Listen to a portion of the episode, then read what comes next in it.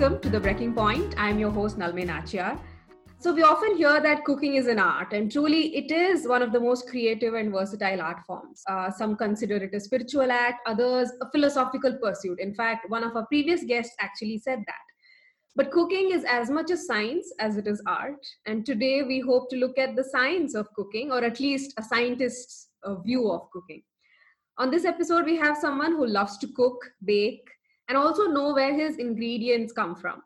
In a tryst spanning 20 years across cultures and countries, his experiments with cooking, its techniques, and flavors have resulted in a blog, a delectable looking Instagram page, and a podcast called Nerd Kitchen. Please welcome the research scientist for whom his kitchen is his second lab, Ajit Bhaskar. Hi, Ajit. Good to have you here. Welcome to the show. Thank you, Nalme. Thank you so much for that intro. It's great to be on the show. And it's, it's nice to have you here as well because uh, sort of like two podcasters coming together and also having a conversation about the same thing that their podcast yeah. is about food. So, you know, I generally yeah. ask people when, you know, when I bring guests on my show, I ask what their approach to food is um, and like i mentioned earlier people are you know uh, i've had teachers journalists actors come on the show so they have a, like a very personal experience or narrative with food um, but your relationship is pretty much public uh, on instagram yeah. or through your blog so with you yeah. let me go to the beginning and ask you this journey with food how did it all begin so honestly uh, I, I think my um, grandpa still owns a. I mean, grandpa is no more, but uh, his mm. children have taken over. Uh, so there is a sweet shop called Sri Ravi Sweet in Tiruvallur, uh, okay. TN near Chennai. Uh, so since I was a kid, every summer holiday we used to spend at least like a month to month and a half there. Uh, it was a joint family, of course and uh, you know i th- those are my first memories of food so i used to be a terror because you know i used to raid the shop and just wipe out all the potato chips and the other laddus and whatnot uh, there is a particular dish called steeralam which is made with idli so on and so forth so my uh, tryst with food actually goes way uh, back when i was like a little kid maybe i don't know three four years old or so mm-hmm. but that is as far as eating is concerned and you know uh, looking at those big vats and people using uh, uh, these peanut shells as fuel and so on. So my intro to food and you know cooking on a large scale and all that began when I was a kid. Now my experience with cooking started, however, when I had to go to the US Okay. Uh, for pursuing graduate studies, right? So I remember mm-hmm. I asked my mom to teach me how to make aloo gobi because that's one of my favorite sabzis okay. and how to make some kind of upma. And I think she taught me how to make semia upma. So she wrote down the recipe, add mm-hmm. this much of this, etc., etc. And uh, she was a teacher. She's retired now. Okay. And every day she came back from school, I had piping hot tiffin ready for her. She, she was really happy that her son was cooking because uh, okay. at, at our house at least my dad doesn't contribute anything in the kitchen so cooking is all mom's department so she was very happy to see me cook and but it became a bit tiresome when I started tweaking the recipe. Amma, today I added two teaspoon of salt and a teaspoon of something else. The other day, it's like I added coriander leaves instead of curry. And she quite frankly told me one day, okay, I'm sick of this crap. You know how to make upma. Get lost. Go to US. You're on your own. And uh, and and it came on, and it really came in handy that skill because uh, in US, uh, so at least this was early 2000 Okay. And uh, the junk food was really, really cheap. So I remember, uh, you know, uh, there is something I never thought, knew that there's a concept called pizza buffet. So you can actually tell the person that, hey, I want a pizza with this particular topping. And uh, the person would make that pizza for you, bring it to your table, and you can repeat this ad, and ad infinitum for only $3. And, and you can imagine how ridiculously cheap that is. Yeah. So I mean, I put on like insane amounts of weight, yeah. and then I realized that you know what, it's better to kind of watch what's going inside my body, and that's when I really started taking interest in uh, cooking across various cuisines. And uh, I guess US has the advantage of uh, uh having ingredients from all over the world available pretty easily. Hmm, So hmm. that's where I started experimenting. You know, I started stepping beyond the upma and the aloo gobi. Uh, you know, Thai, you have Mexican, all kinds of cuisines. You have Italian, of course, and that is when I started experimenting with different kinds of uh, cuisines across the world. eating or cooking as well, like both or just eating? I mean, Actually, both. On honestly, honestly, both. So both. okay. Yeah. every time I went to a place and uh, saw that a dish was really, really well made, I used to come back and see if I could recreate that to some extent. Hmm, So, hmm, and, and especially after coming back to India, uh, that passion has, uh, you know, actually increased because there are certain things food-wise that I miss about the US. And Hmm. now that's when I really started looking into, okay, where can I find this particular ingredient? uh, or how can I substitute uh, a certain ingredient with something else? And that's where the the whole creative element uh, started manifesting itself even more prominently. So Mhm. after moving back to India in 2010, Uh, I really started to you know uh, check out all kinds of stores for all kinds of ingredients.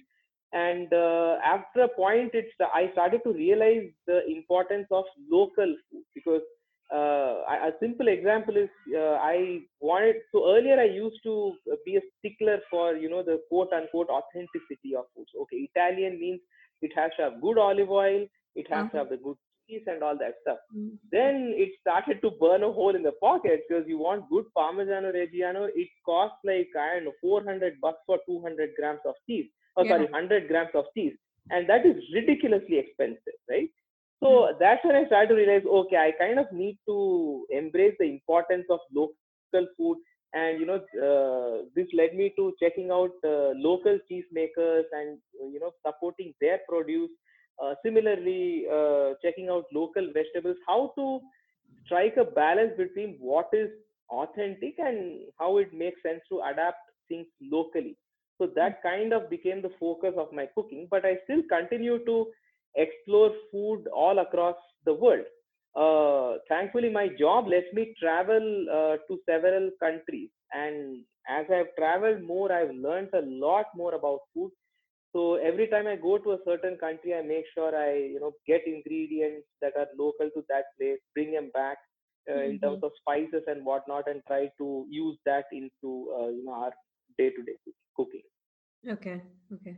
Uh, uh, when did science enter the kitchen then? Like, you know, sort of looking at what you're doing, what you're putting in, and how you know they sort of react, combine.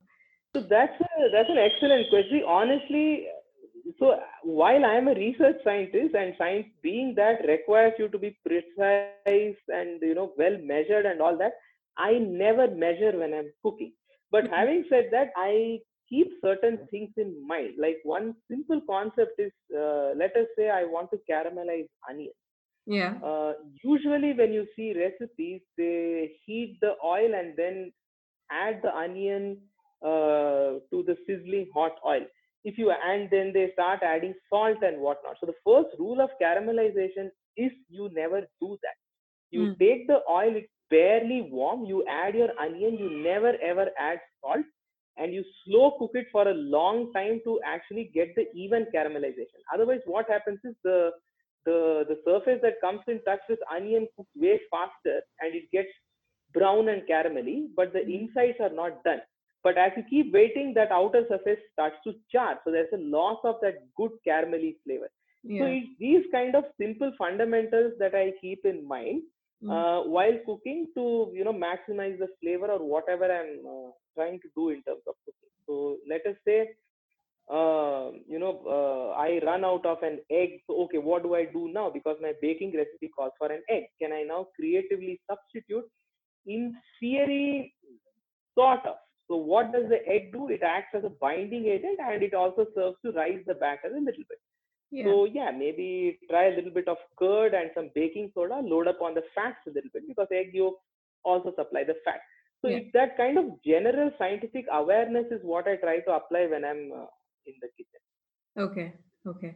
Of course, but you know, if someone were to hear your uh, podcast, they'll Yeah. probably think it's it's a lot more complicated than that, right? I mean, it, it's, that, that, it's very interesting it's a very interesting yeah. i'm just like telling my uh, you know my section of listeners as well that it's a very interesting show and the way you've sort of divided or you've named the episodes and what you talk about um, sounds like it's complicated but it's not like when you listen to it it's not uh, but yeah. uh, to be able to bring that into a show and still make it very um, relatable is, is what i liked about that okay i mean thanks for saying that. I, I guess uh, yeah i guess the the the, the the title nerd kitchen may you know lead people to think that it's you know all about this uh, complex chemistry and whatnot.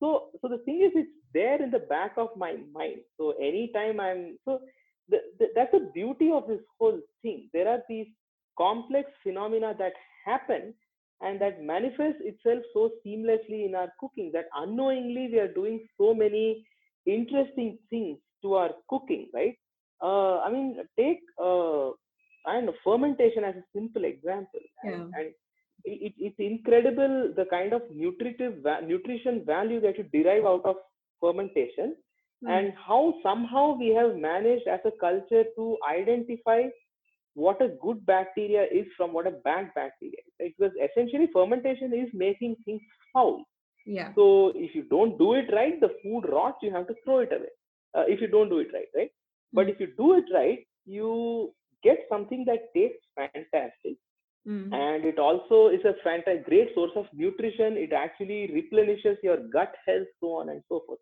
Yeah. It's just that, let us say, when I'm uh, baking bread, everything. So bread baking is is one of the most therapeutic things out there. Yeah. So you know, as I am, so it seems as simple as add the yeast, knead the dough, let it rise, bake bread, which is actually true. But the series of processes that happens is what differentiates when you really want to make a great bread and want to differentiate it from a good bread. Mm. uh, so that's where that whole know-how becomes more important. I think for day-to-day cooking it, it serves the purpose uh, but i don't know maybe it's my background and the kind of job that i'm involved with it, it has sort of ingrained this whole okay i am needing something what exactly is happening mm. uh, so i tend to think about that uh, whether or not I do something about it is a different question, but yeah. I tend to think about it. Uh, the other very interesting thing is there is a uh, paper in a journal which talks about pairing of uh, flavors. And uh, that's based on what kind of molecules are present in food and therefore how it would complement. I think we tend to do this subconsciously in our cooking. So, as, as a simple example, let me I will take uh, a, any uh, particular dish as an example, right? So, let us say you uh, overdo the salt a little bit. There is an inherent tendency to uh, add some amount of souring agent because it turns out uh, it also has to do with the fact that our receptors are inherently bit more sensitive that way. So, I'm just masking the perception of salt. So, there are a whole host of ways where we subconsciously are applying concepts of uh, food chemistry but not knowing uh, what the exact reactions are yeah. so uh, in a country like india which is incredibly diverse yeah. Uh, what you do scientifically is manifested in all kinds of cooking it's just that the choice of ingredients varies so let us say i want to make something sour uh, I go to a Maharashtra, it's a kokum. In TN or Karnataka, it's like kadampuli or tamarind. In yeah. up north, it could be lemon. So basically, to cut a long story short, what I'm trying to say is all of us subconsciously apply these fundamental concepts of chemistry in food. It's just that we, we haven't had the formal knowledge of it. Yeah, yeah, yeah. But uh, I mean, for you specifically, does that alter your experience of cooking or eating or is it always subconscious like when you're doing it yourself? So okay uh, so that's a good question. So so let us say i'm trying to make something and let us say i want to uh, impart an element of sourness mm. just to build on that example. Yeah. Uh, some days i don't have a lemon what do i do uh, I have tamarind, but I don't feel like making that tamarind paste because it's a messy process. Yeah. So what I end up doing is uh, soak in a small, amount of kokum and add that extract to the mix, and it lends a very different kind of flavor. Mm. And sometimes it works, sometimes it doesn't. uh, so i guess that's where the experiment part comes into picture because sometimes we tend to get too caught with the whole idea of uh, if this is the dish that's how it has to be Hmm. and that's where unfortunately the room for creativity gets stifled and Hmm. and this is something uh, i mention to everyone who says but this is not authentic dish uh, i mean let's face it uh, the concept of authenticity is actually an evolving one there is no such thing honestly as uh, you know authentic sambar or authentic rasam because yeah. I mean, today, uh, as an example, I can't imagine, uh, you know, rasam without a tomato. Tomato. yeah. But tomato is a very recent thing to enter our kitchen. I, I mean, if I look at uh, uh, vada pav or whatever, that's uh, first of pav and vada, the, the potato and pav are both Portuguese imports. That's hardly 250 years old. Yeah. So am I to understand that uh, uh, before that, I don't know. I mean, there may not be having vada pav, but Something uh, along those lines. Here being a lot of the cooking that we do are inspired by ingredients that are available to me today. I mean, for, right today, I it's tough to imagine cooking without uh, tomatoes. Yeah. But tomato is hardly 250 year old thing. Am I to understand that we in India didn't eat uh, stuff 250 years ago? That's ridiculous, right? Hmm. So, so that's where the whole uh, concept of authenticity becomes very fuzzy. Hmm. it's a classic example of where uh, you know it's our creativity and adapting to local agriculture that has evolved the concept of authenticity and therefore introduced us to some really really interesting and new flavors Hmm. uh, so, so that is pretty much my take on that. So it's not uh, so the whole experimentation is inherently a sign of trying to adapt based on your local uh, what you grow locally and how you incorporate that into your cooking as opposed to being a super stickler for uh, you know something that is quote unquote authentic. Authentic. Hmm. Hmm. Hmm. So let me ask you about breakfast. You know, Mhm. not just your favorite food here or in the US or wherever you've traveled, but in terms of discovering Mhm. breakfast in itself. Okay, so as far as breakfast goes, I think uh, I mean I can talk about the stuff I uh, had in the US and so on, but I think Karnataka is where I I mean my eyes really opened to breakfast actually. Hmm. Thanks to the fantastic Darshini scene in Bangalore, Hmm. I got to know a lot about the breakfast culture here. So I think the first thing that I got to know is there is this stereotype associated with Bangalore. Uh, people and everything opens only at 9, 9.30 and uh, so on and so forth. Absolutely not true. I mean, you go to a Darshini, they are buzzing by 7, 7.30 already. And, and, and as a matter of fact, lot of places, if you really don't know how they work, run out of things to certain things to serve by 10 o'clock in the morning. I mean, that's the first thing I got to know about Bangalore. Hmm. Now, uh, I am, uh, I mean, I am from TN. That's my uh, native state. Hmm. So to me, I knew when I think of dosa, it's like regular masala dosa and rava dosa. So those are the dosas that instinctively come to my mind. Hmm. But only after I moved back to India from the US, I was just blown away by the sheer variety of dosas that we have in Karnataka. So. I remember first time, uh, I mean, you have the regular masala dosa, that's the Udupi style which comes with sambar. Mhm. Then you have the Bengaluru Darshini style uh, masala dosa that you get at uh, CTR or Vidyarthi Bhavan that almost never comes with sambar. And the kind of rice that goes into it and the way it's made is significantly different than a typical paper roast dosa. Hmm. Um, and uh, I, I, I think that itself was a big eye opener for me. When I looked at dosa without sambar, I'm like, okay, what gives? And that's when I came to know that it's not necessary to have sambar uh, to enjoy a good masala dosa. And that is a huge eye opener for me. And then uh, I think so. Uh, uh, my my wife Nandini grew up in Bangalore, Hmm. and her family and she they introduced me to this fantastic Darshini culture in Bangalore. And I then came across this Davangere style uh, benne masala dosa, where not only there is no sambar, but the palya is actually a plain aloo palya that is served outside the dosa, so it's not tucked inside the dosa. Inside the dosa, yeah. And then you pair it with a uh, like a nice khara chutney. Yeah. It's that benne masala dosa, the palya and the chutney, the combination is something that I can't even describe. and uh, I'm feeling a deep sense of anguish because it's been four damn months since I had that thanks to this stupid virus. Yeah. So I'm really missing on that uh, Davangere benne masala dosa, right? And then there is, and you know, uh, when it comes to dosa, you know, a lot of people think that it's all about the oil and the butter and the cheese. Again, not true. There is something called kali dosa, which is supposed to be an oilless dosa. It's so soft and fluffy. It's like eating a cloud. Yeah. So, uh, you know, dosa doesn't have to be a heavy experience, and that is something I, I it's not your usual set dosa or uttapam that you do. Hmm. Uh, I know the way Kali dosa is made here, it's fantastic. It's really light, and before you know, you can you know gobble up four to five, and you still wouldn't feel like you had a heavy breakfast, right? And uh, then you of course have the Mailari dosa in Mysore. You have the Neer dosa, uh, and all the other instant varieties of dosa that you have um, going on. There is something called a Mulbagal dosa, which is a cross between uh, dosa and an appam of sorts. yeah. Really, really good. So Hmm. only after coming to Karnataka, I had my eyes open that you know there is this uh, whole world of dosas waiting for me, and I really love uh, Bangalore to bits for having this amazing variety of breakfast items.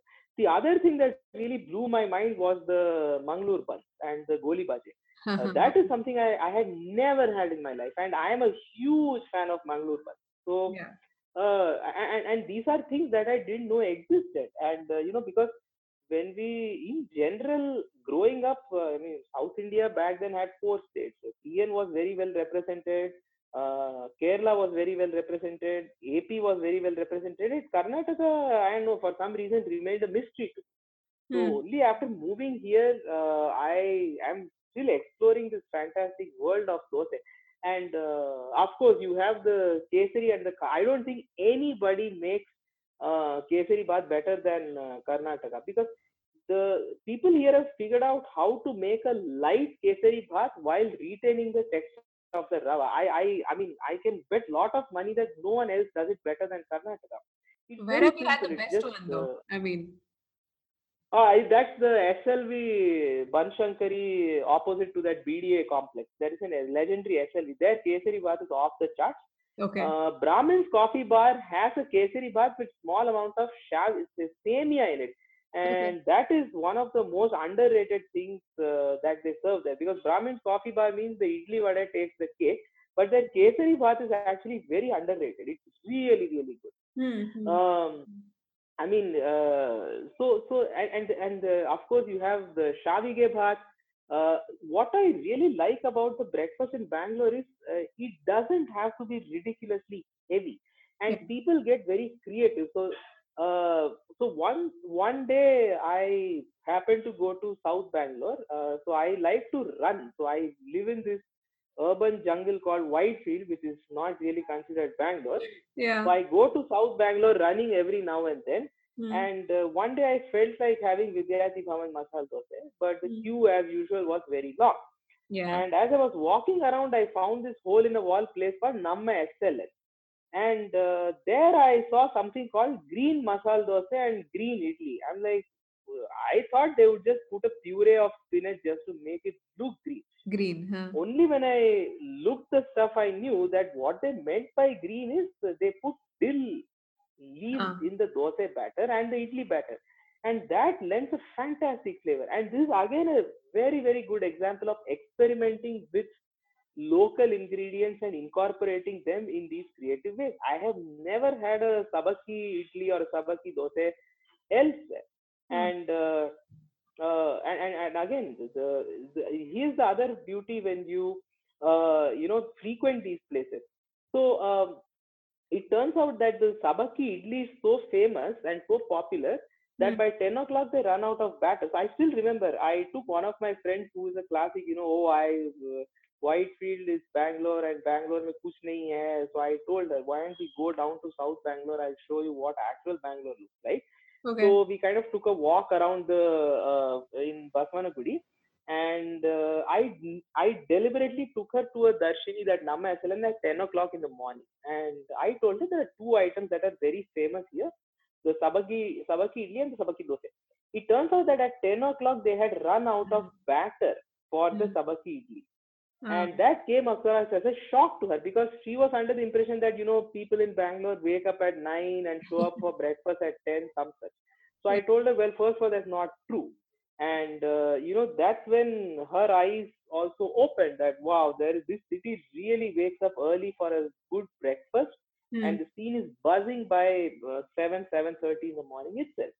Mm. And the other very interesting thing that I discovered is this place, Namma SLN, it's a, I think it's a two feet by a six feet space, including Uh-huh. the kitchen. uh-huh. And you have 30 people crammed into it uh, at, at any given time. And yet the owner insists on paying only after you eat the food. You Mm. can't pay and then get the self service. I mean, there is no service here, it's, it's self service. And I think in this day and age, it's a fantastic example of placing trust in people, right? Because honestly, if you just ate your food and walked away, nobody would know because people have to get their food, get out of this hole in the wall joint, And eat then, their food, and then honestly make the payment. And there is no way for the owner to track the order either, right? Because uh, it's entirely based on trust. And I think that is a, to me, is something really heartwarming in this day. And age. So mm, I'm sorry. I think I could keep, I could go on and on. We could probably spend the next couple of hours and still we'd probably, you know, Okay. barely uh, scratch the surface of the, uh, the the breakfast scene that exists in Bangalore. But I, I like I said, I really, really love Bangalore uh, for a whole host of reasons. But uh, this whole Darshini culture is uh, probably one of the top reasons why I really love this. yeah, yeah. And and over the like for last 20 years i think a little more than that maybe but i mean it's it's become so huge like there are close to 3000 darshanis in bangalore every other road you have a darshini from a small Oh, one absolutely. one there the legacy Mhm. ones that have that were started like much uh, you know before uh 2000 so and they've slowly built like their own Mhm. fan base now you have camps who fight against each other about which dosa is is yes. And you know Yes. how to eat it and the Yes. ambiance of the place whether you should go there for the people the ambiance the food Yeah. it's a whole yeah like you said Yeah. we can talk about it for uh, Yeah. hours on end um so i you know i also saw that at one point i am i don't know if you still do it you were selling uh, marinara uh, sauce is am i right Yes, that's right. So I, well, I am still selling. It's just that due to recent circumstances, I've stopped because it's honestly not safe.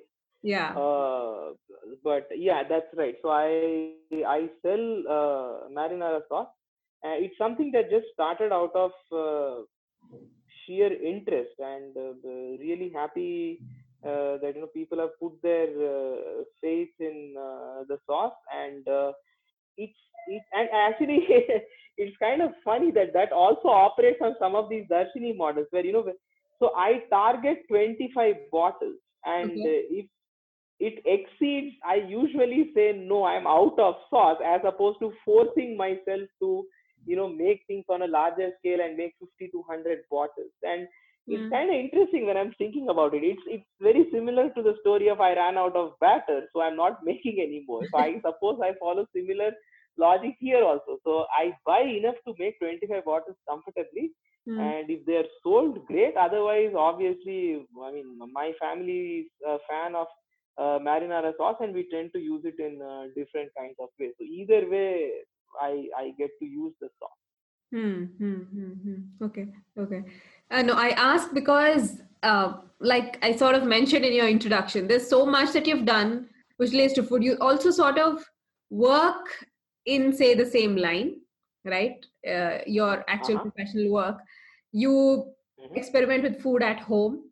You you've had a blog. You know you have a podcast about it. So it's it's sort of there, like it's a presence, like a constant presence in one way or the other have you Mhm. ever thought of taking it to say the next level like opening like having a pop-up or a restaurant or anything